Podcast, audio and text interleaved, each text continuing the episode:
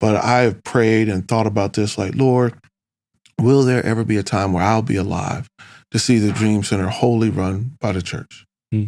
Wholly run by the church, where maybe people like myself, maybe they're they're blessed to have some sort of stipend or something. But no, I mean, I want to see everybody in the church be a part of this, regardless of where it's at, what church they're part. It doesn't matter because it's a big C church, and we know because we have technology now. We have ways to schedule things, and yes, there's going to be things that happen. I pray when I'm old and gray, I could be that old guy that's just kind of sitting in the lobby. Like, what's he do? Oh, that's just or he's just hanging out. You know, he's just hanging out because that's what that's what I get to do as an old guy, right? I can just hang out. You know, so it's like, Lord, I pray I can do that to fill in those gaps. I know in ministry sometimes just stuff that happens. The people's doing administration stuff, they're like, man, I, that's important, but I can't get to. Ah. And I was like, hey, I got it, I got it, I can do that. So.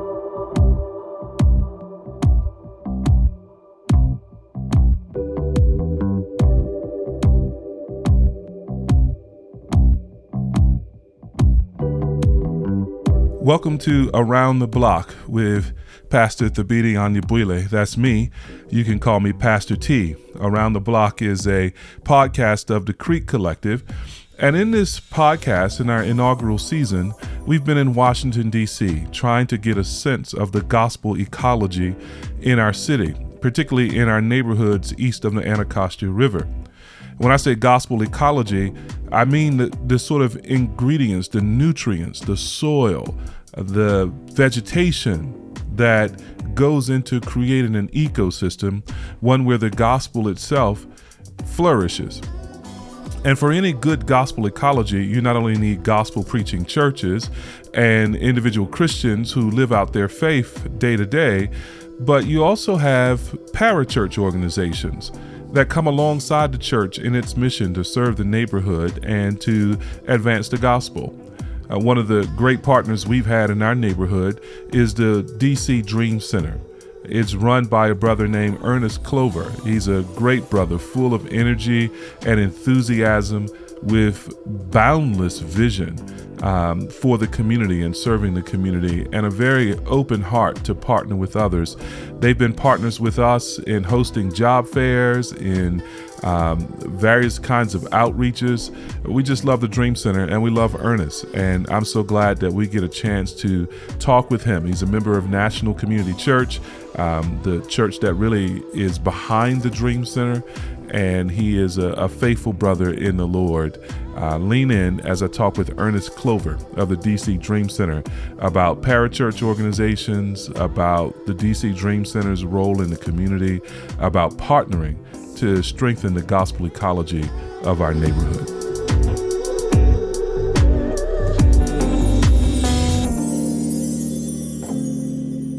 Brother, thank you for for doing this, man, for joining us on the podcast. Thank you. So grateful for your labors in, in the neighborhood, brother. Um, you you are brother of boundless energy and enthusiasm and vision, um, which is I think a large part of what makes the Dream Center the Dream Center. Um, so, talk with us about the Dream Center, how it got started, what its purpose Mm-hmm. is, all those kinds of things. Thank you, Pastor T, for having me. And praise the Lord for that. No, it's uh, true, for, brother. for saying that. And thank you. Yeah. And praise Him for that. And Amen. so the Dream Center, you know, the interesting thing is there is a Dream Center network of Dream Centers. The Mm-hmm. Okay. LA Dream Center is the first Dream Center. Okay. Each Dream Center that is around the world is very different and unique. And ours has a very unique story Mm-hmm. because 26 years ago, the preceding ministry was called the Little White House. Yeah. And that little White House was it was and still is a house on the hill for all people. If you're Mm-hmm. alive and breathing, come in the front door. Since the Dream Center uh, has now been open, it'll be five years this August. Yeah. We have a one-two punch with these two properties.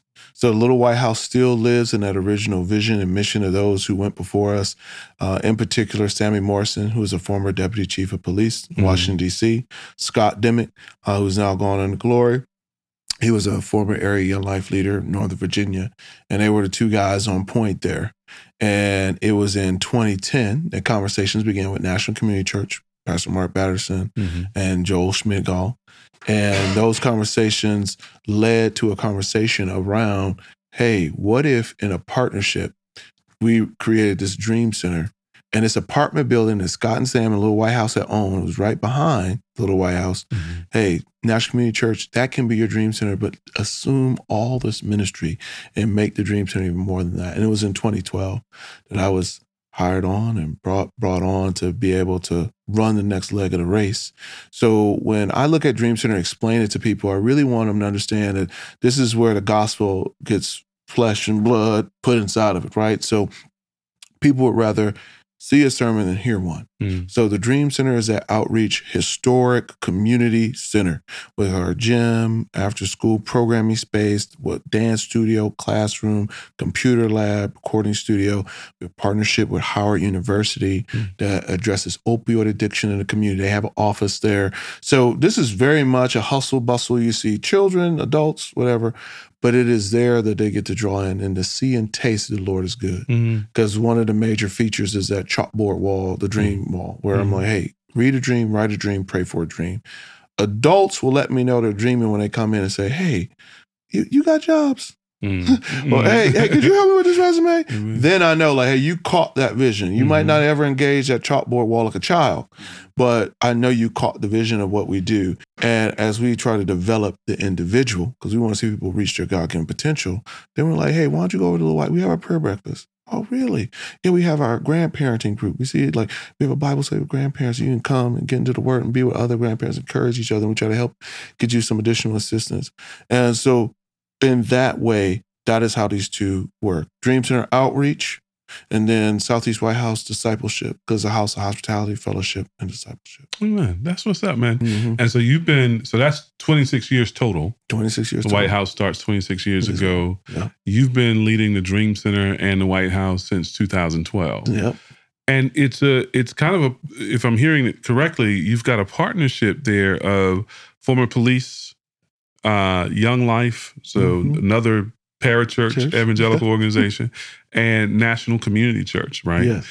Which is um, for folks who don't know DC, that church isn't in our neighborhood, Yeah. right? They're Mhm. across the river, Yeah. across the Right Anacostia the River, river. Mhm. in uh, I guess that's part of Capitol Hill Mhm. uh, et cetera. One of the things I love about that is it's a church whose membership is different primarily than our neighborhood, whose geography, again, is across the river in a very different neighborhood socioeconomically in many ways. Mhm. And yet they have taken a long term interest in the neighborhood, Correct. right, to serve here. Tell us more about how that developed and what have been the, the lessons from that, the ups and downs Oh of that. man, that that is so, and you know, in the sense of any pastor that you have the privilege of being with, those Genesis stories are Mhm. are everything, and that's the Mhm. goal. And I would say, you know, for Pastor Mark, Pastor Joel, it was his Pastor Mark's father-in-law, Pastor Joel's father at Calvary Church that really planted those seeds of mission and Mhm. being with people Mm. and like they they have a brother in Ethiopia, right? I mean, that's how it's like, hey, and he has his own church, uh, Pastor Zeb, um, uh, Beza International. So I have seen them model well what it means to be together for the sake of the gospel. So Amen. I will, I will just say that I, I think that's a part of that why they took such an interest. But in the sense of being here in, at the Dream Center, I think it really was this whole idea. Pastor Mark had did a convoy of hope, which I'm sure you heard of, and mm-hmm. this was maybe back in 2008, 2007, and he has retold this story before in like a sermon. Was just just saying like, hey, I felt really good about how our church really blessed the city, and he said I, I felt that very still small voice of the Lord just kind of check me and say, well, I want you to do this every day. Mm. And that kind of put him on this pursuit of what would that look like. And through conversations, knowing the Barnetts, and it was the Dream Center. And it was like, hey, what if we did something like this in our city? So when I look at National Community Church, and like you said, yes, it is a different demographic than primarily the people who are right here in our Mhm. community.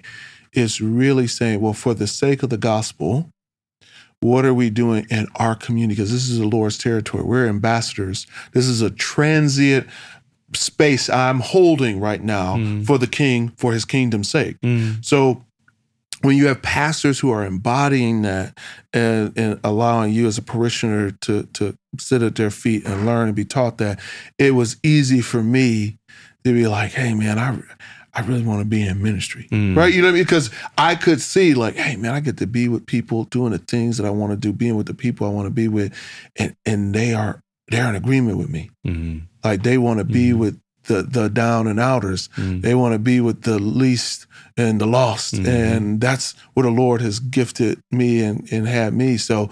I got to see that as a parishioner. And so when the opportunity came, it wasn't so much like, Lord, should I take this?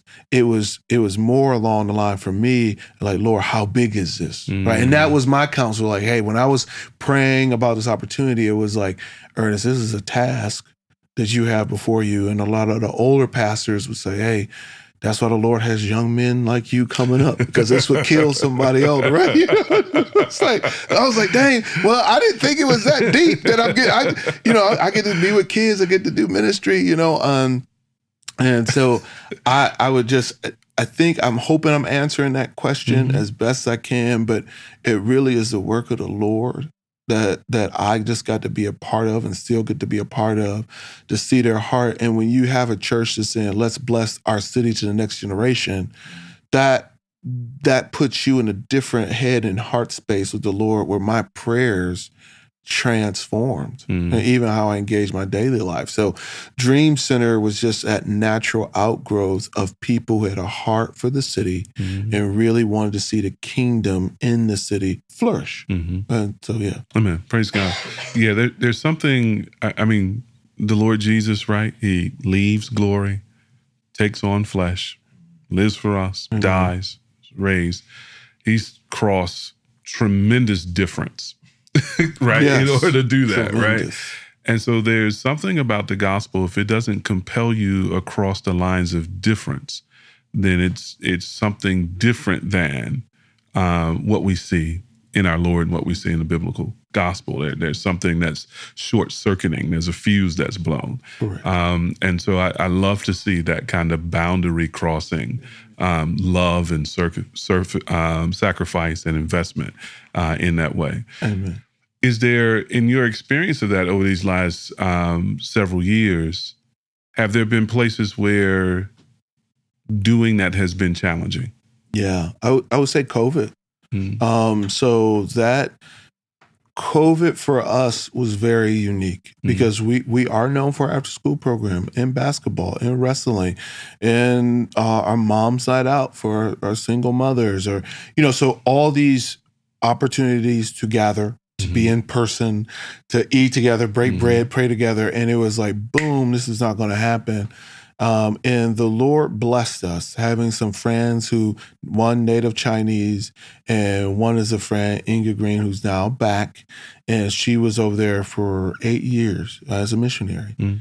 And the interesting thing was, and I'll just say this talking to someone who's not a believer, who's my native Chinese friend, her who is, he was like, hey, man, you forget about that dream center.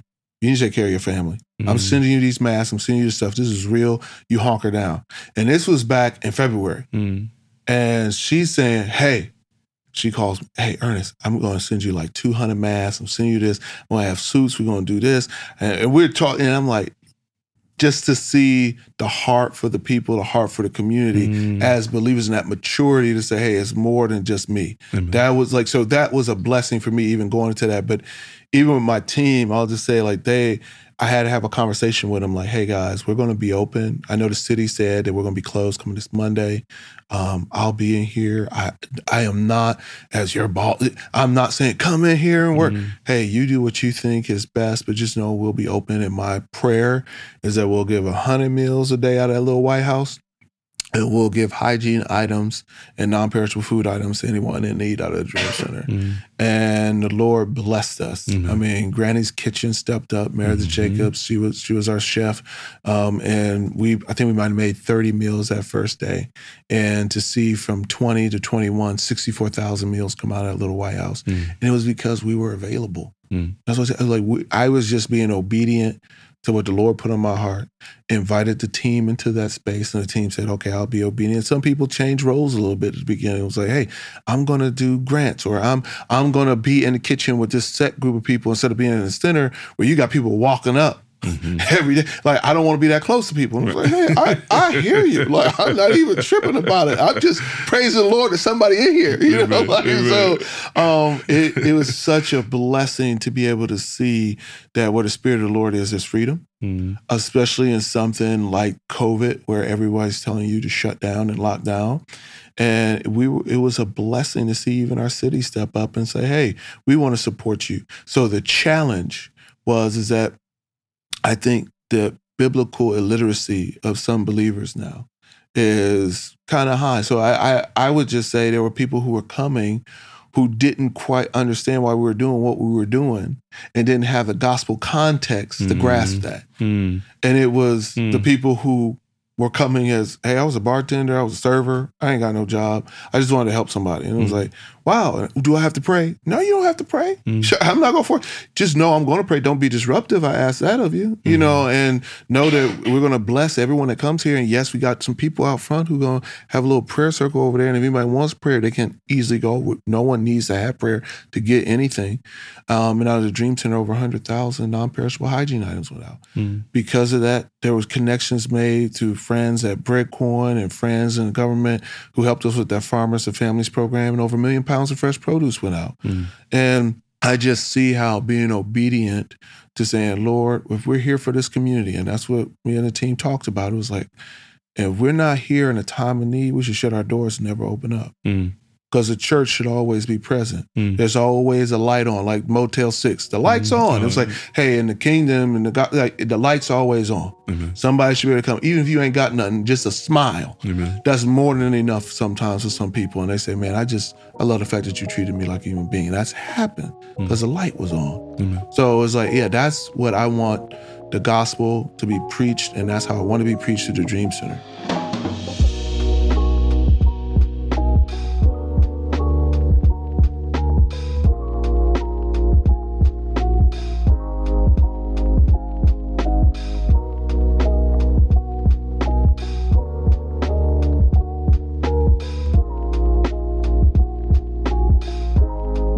Said, If we're not here in a time of need, we should close our doors. I love that attitude, and I love that Motel 6 analogy. As Christians, we need to keep the gospel light on. I think what the Dream Center and Ernest proved is that there are times when keeping the light on requires tremendous faith, sacrifice, risk, and resilience. The pandemic took lives. Many people still live with long COVID. We didn't know very much about the virus early on, but for a significant period of time, in the face of uncertainty and risk, the staff at the Dream Center made the deliberate choice to serve meals and provide hygiene materials. They made the deliberate choice to put themselves at risk in order to serve the needs of our community. They kept the light on because they were spiritually and practically gritty. I don't think there's any way to serve in neglected and vulnerable neighborhoods without a fair amount of grit and risk. But where does that grit come from? As I continued to talk with Ernest, we began to reflect on hope and biblical literacy. Grit springs from biblical hope. Listen in.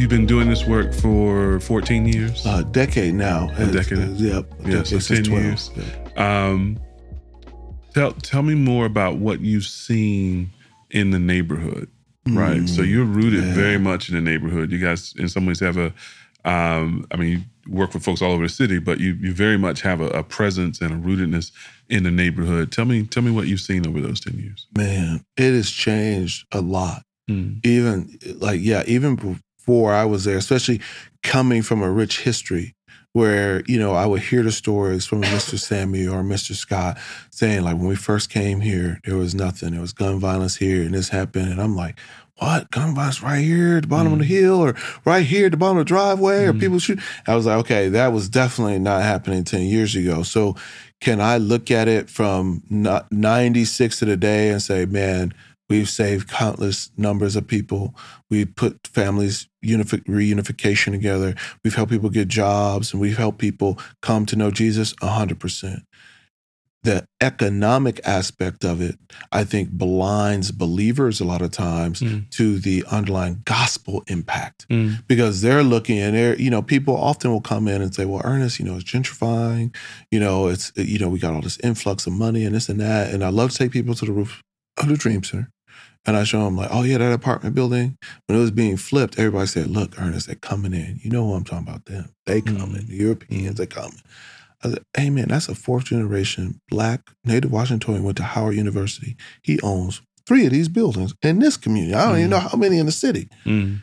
He understands there's opportunity. Mm. So this is not always a black and white thing, Mhm. right? Like so, I feel like I get to speak into that nuance Mhm. of what is gentrification as it's happening. It is not a us versus them because at the end of the day, if we're all believers, if you say you're a believer, it, it's it's a whole different us and them, Mm. right? You know what I mean? Like we Mhm. we we have a whole nother conversation as believers about what's going on in the world versus what's happening in the kingdom, Mm. and so it is trying to elevate those conversations for believers and to give them the language to be able to have conversation with people. Because I love the fact that we serve a God who says, let's reason together. Mm-hmm. Because That's what I want to be able to teach you here for the sake of the gospel. Mm-hmm. Because everyone needs the gospel. I don't care how much money you got or how poor you are, you need to know Jesus. Like so, at the end of the day, the dream center don't matter how much money come in here or how much leaves. There's always a need for people to know our Lord and Savior Jesus Christ. So, with that being said, as I look at changes, yes, his opioid addiction increase, and that's why the partnership with Howard is amazing because it was four years ago now that Dr. Morgan Medlock, who has now moved on, and she is uh, in Colorado and is uh, over their whole department of behavioral mental health in Yeah. Colorado. Yeah, which is amazing. So shout out to her. Mhm. But um, she came in because of Pastor TL made the connection. Yeah. And was like, maybe there's something here. I know, Ernest, you were in healthcare before you were here.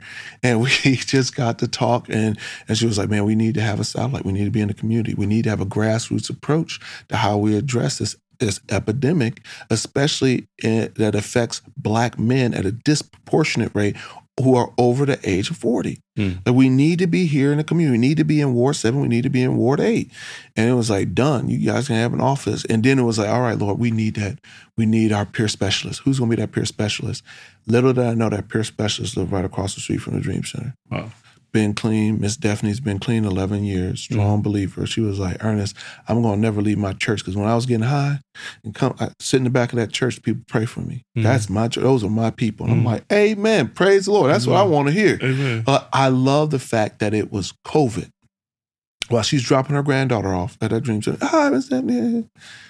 But COVID is what revealed to me the the diamond in the rough that she is. Mm. Where it was like, man, you can run this produce line of walk up so well. You have a care for people. You have this background. You're identifying people like, hey, that person's they're hot in a lot. I'm going to talk to them. Mm. Try to, maybe they can join NA with me. Yeah, yeah, let's pray about. it. Let's do that. And her care for that when Howard was like, hey, Ernest, we're finding this place where we need a picture. Oh, done. We already got her. She been here for these three years. She been right here, right across the street, just waiting for us to get our act together. you know, and so I see how the Lord, because we've been in the community, like I said, for 10, how He has said, like, hey, the blessings in the house. Mm. And I think so often, just like the children of Israel, we looking out, hey man, look at those other nations. You see how they got a king? I need a king. Mhm. You, you see how look at them over there. Look how they got. Oh yeah, I want that. Mm. And it's like, no, the Lord has just been pressing upon me, Ernest, the blessings in the house. I got this. Sometimes you ain't ready for it. Mhm. Sometimes you just ain't ready for it. But please know that I got this. Amen. And Mhm. so as I've made myself and as we've made ourselves available, He's revealed those things to us in due season. Amen. No. Amen. Praise God. Praise God. So encouraging. I, I love the fact that part of what I hear in that is you're saying, hey, listen, there, there's resources and capacity and opportunity in the neighborhood. hmm We need eyes to see it. See it. need eyes to see it. I was I had lunch yesterday uh, with with a pastor, and uh, he's new to the city. Been here about seven months. Uh, from New York, uh, he was telling me this ain't New York. I, said, I know it ain't New York, brother, but you know, give it a chance. Yeah, You give know, it a he's like, chance, brother. This Come ain't on, New give it a York, man. I'm gonna I'm gonna live it. I'm gonna live through it, right? Yeah.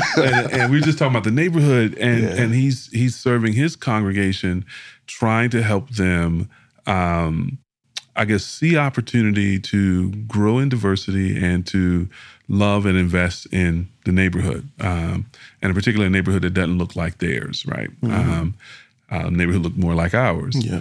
And part of what he said is just I asked him the question, what what do you see? What mental image comes to mind to you when I talk about somebody's poor? Right. And so they they unpacked that, all the things that we Mm. probably imagine as we're talking now. And he said, now, if what you are imagining are all the deficits, right? All the needs, all those things, then fundamentally what you're overlooking is how people in this community create out of scarcity, Correct. right? That Mhm. even in the midst of scarcity, that's just tremendous creativity, tremendous resilience, Yes. just tremendous ability. What we actually need to be able to do is to add some goggles to that that are about Amen. opportunity, that are about seeing capacity, seeing resilience, and and and recognizing that the Lord is already at work in these places, right? Um, and so when I hear you talk about, yeah, this sister's right across the street Yep. Right. you know, in a church that's been praying for her Yes, for, you know, exactly. years, committed already. How much how much is there already and how much you don't have to do Mm. if you have eyes to see it. So for example, you don't have to recruit somebody from outside the neighborhood. Right. Then teach them how to live in the neighborhood. Yeah. Then teach them not to disdain certain things Yes. in the neighborhood. You know what I mean? Yes. That, that sister's already here committed. Um, and it's part of the natural resource in the neighborhood, man. So I love the way you guys and and, and from our first partnership around one of the Mhm. job fairs, I've just heard that in you, just this sense of opportunity, creativity, can do, um, really hope Amen. really hope, man. That's that just it. sort of imbues what you guys do, man. Amen. Blesses me. Thank you, Pastor Yeah. T. Because that's the that's the prayer for the Dream Center. We, I always tell people, hey, this is a place where hope becomes habit, hmm and I realize that hope is in a man, and his name is Jesus. Amen. Right? You know, like that. That's the that's the amazing thing. And I would say, even going back to COVID, I had a conversation with one of our volunteers. Just I said, COVID really. I mean, we got a lot of different volunteers coming Mhm. from all over. And he was like, Man, I'm done with hope. I'm here. We just got to be practically in the streets. You know what I'm saying? Doing like this.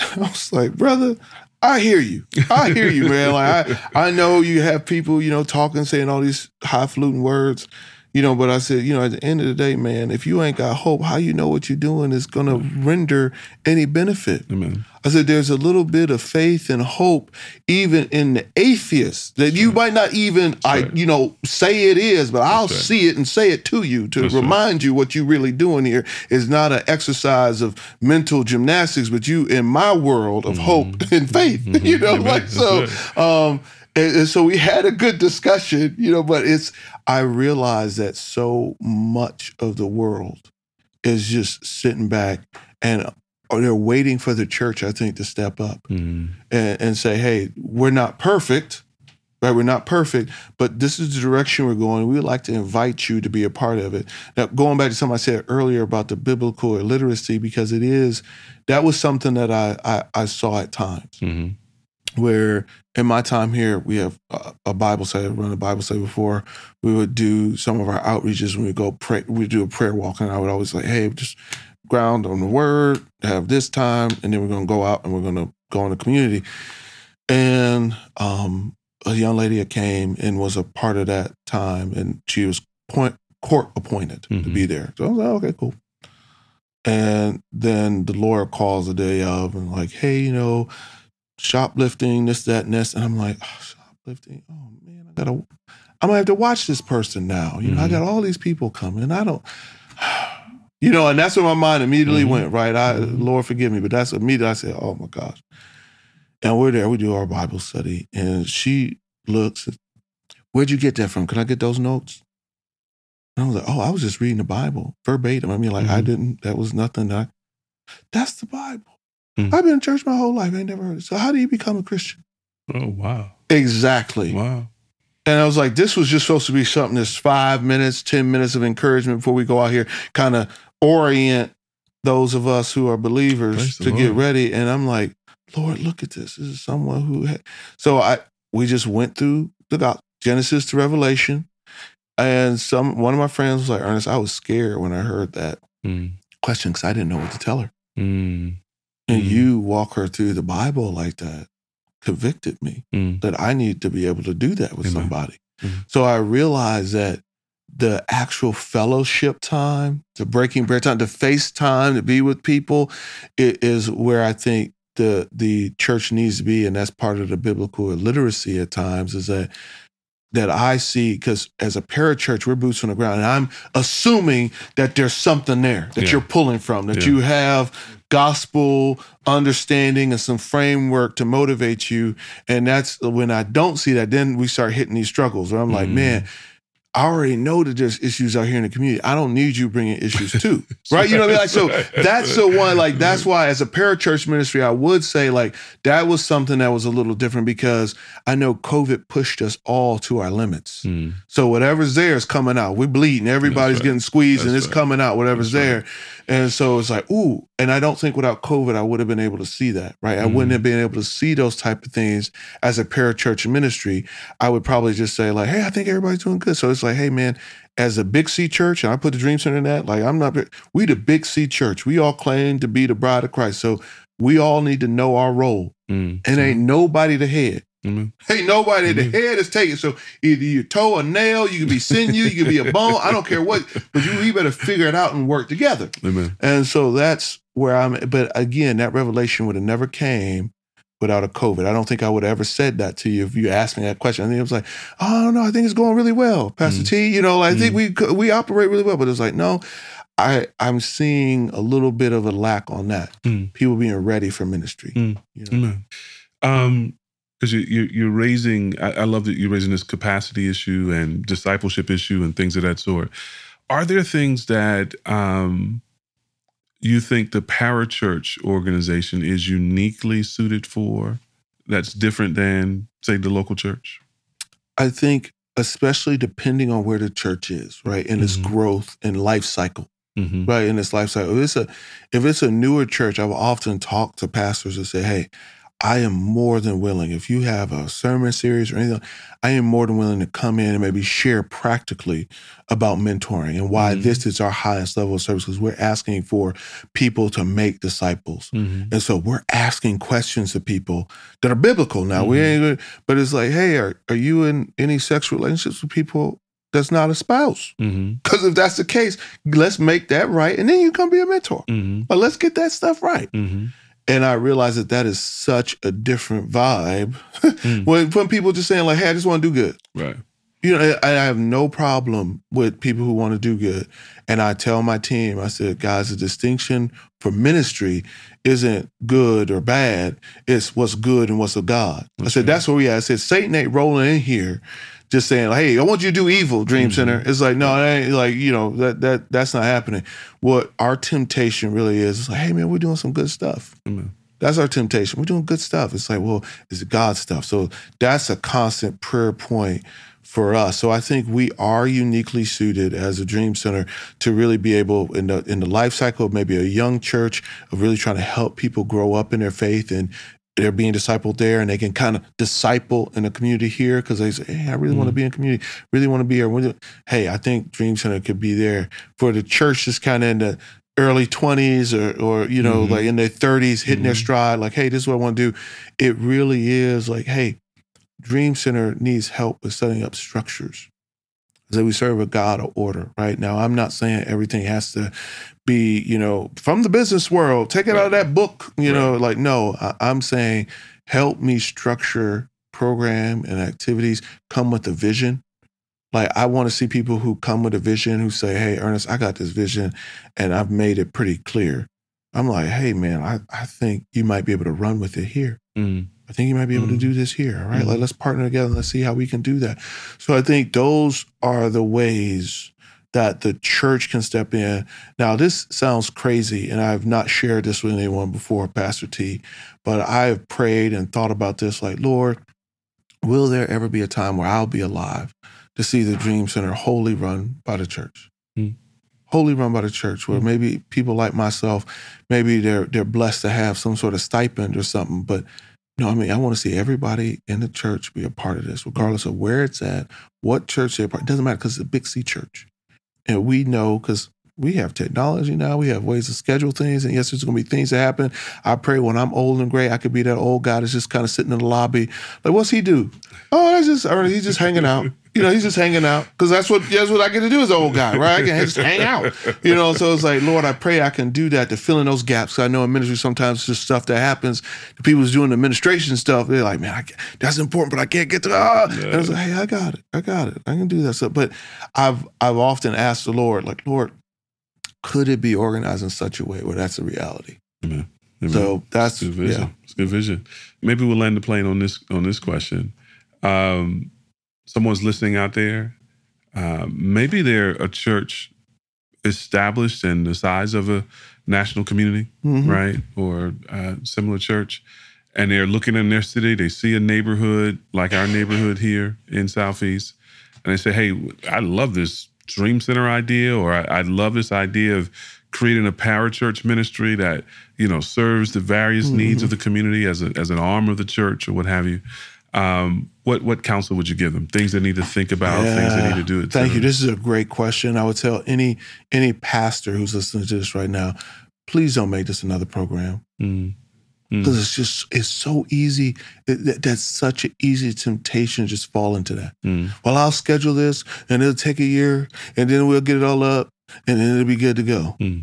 but it's like no man like you you have to have the people who have that pastoral vision and mindset always be connected to this thing mm. always mm. so i would say please just don't make it another program but for the churches who are looking for that i would say hey ask the lord to reveal to you who's in your community already because I am sure, regardless of what people group is available, there's no elements in those communities where it's like, hey, you oh, you talking about Mrs. Jones? Mm-hmm. Oh yeah, she mm-hmm. she she been mm-hmm. there forever. Mm-hmm. She's been doing this and da da da da. So it's like find those people and hear the story. I would just say, find the people, hear their story, and just ask the Lord, Lord, what would you have us do? Mm. I, I, would say that's as a as a pastor or someone who's in a church, that's how I would tell them to do. And if you're someone who's starting just saying like, hey, I'm full, I'm just pregnant beyond belief, and I just need to give birth to, to this vision the Lord's giving me. I'm just trying to figure it out. I would say like, hey, please, you can reach out to us at the Dream Center. I would say go to the Dream Center Network, or if you mm-hmm. already started something like, hey, I'm doing this thing on the side reach out to those individuals in your community. I would say start there. But if it is something where you reach out to us, so be it. Because I do get people who just kind of reach out saying, mm-hmm. I'm trying to start this thing. But it's just not about the X's and O's. Mm-hmm. That's what I would counsel them on. Like, hey, I'm so glad you got that business plan. Mm-hmm. I'm so glad you're gonna show me. Here's my articles of incorporation. See, I mm-hmm. got my stuff, and I'm like, hey man, because you need it. You can't run an organization without it. But who's your prayer circle? Mm-hmm. Who who are the people who are pouring into you? Who where are you getting your wisdom from? What what does your your regiment look like of just getting into the word, getting away with the Lord? Like those are the things I'm going to ask you, because those are the things that's going to make and break you when the times get tough. Mm-hmm right? And if you ain't got nothing to fall back on, it don't matter how good those articles of incorporation was and how good the vision statement is, how good the mission statement is. If you don't have a firm foundation, it will fail. Yeah. So I would always want to counsel them on, hey, what's the softer side things look like? But at the end of the day, on both sides, it's like, what does the Lord put in your hand? Mm-hmm. Just like with Moses, it's like I love how the Lord takes the common things of life, whether it's a staff or the common people of the disciples, and he does something extraordinary mm-hmm. with all of it. Mm-hmm. And so I'm like, hey, that's the same God that we serve. So best believe he has a plan for you. And you I'm just asking you to get just a little closer to him, I think in maybe your own unique ways. Amen. Amen. Amen. I'm gonna date myself here, but I feel like we should end this episode singing something wonderful, something good. yeah. Amen. Amen. You know, Amen. Exactly right. That is. What the Lord is up to, man. Amen. Brother, I appreciate you, man. Thank, thank you. you thank you for letting the Lord use you. you yeah. Know, and for you. giving yourself away to the community yeah. and the neighborhood, brother. Thank you, Pastor and T. thank you for joining us for and the chat, man. Thank you for having me on this inaugural visit, yeah, man. This is just awesome. So glad thank for you, brother. Yeah. Blessings. Amen.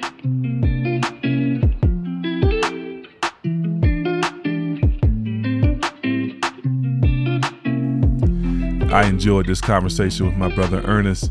As I said at the introduction, he's full of energy, Godward ambition, and hope. I value that mix of virtues and aspirations, and here's why. In, in neglected and vulnerable neighborhoods, problems and needs in the neighborhood, they, they wage a relentless war against hope. The pastor, the Christian, the planter, and the resident can ever so subtly lose hope. First, it feels like fatigue, then it feels like frustration. Soon, apathy is justified by calling itself wisdom or patience, but all along, we can be accommodating our hearts to a hopelessness and faithfulness, faithlessness in the face of our neighborhood's problems. So as we do this work, we need more people like Ernest in our lives. We need to practice the kind of hope Ernest practices. Earlier in the interview, he said the Dream Center is a place where hope becomes habit. I like that. And I pray that would be true of our churches too. May our congregations be places, communities where hope becomes habit, a contagious, spreading habit throughout the body of Christ and into our neighborhoods. As you listen to this today, I hope you were encouraged to hope. And thank you for listening. Uh, until next time, I see you around the block.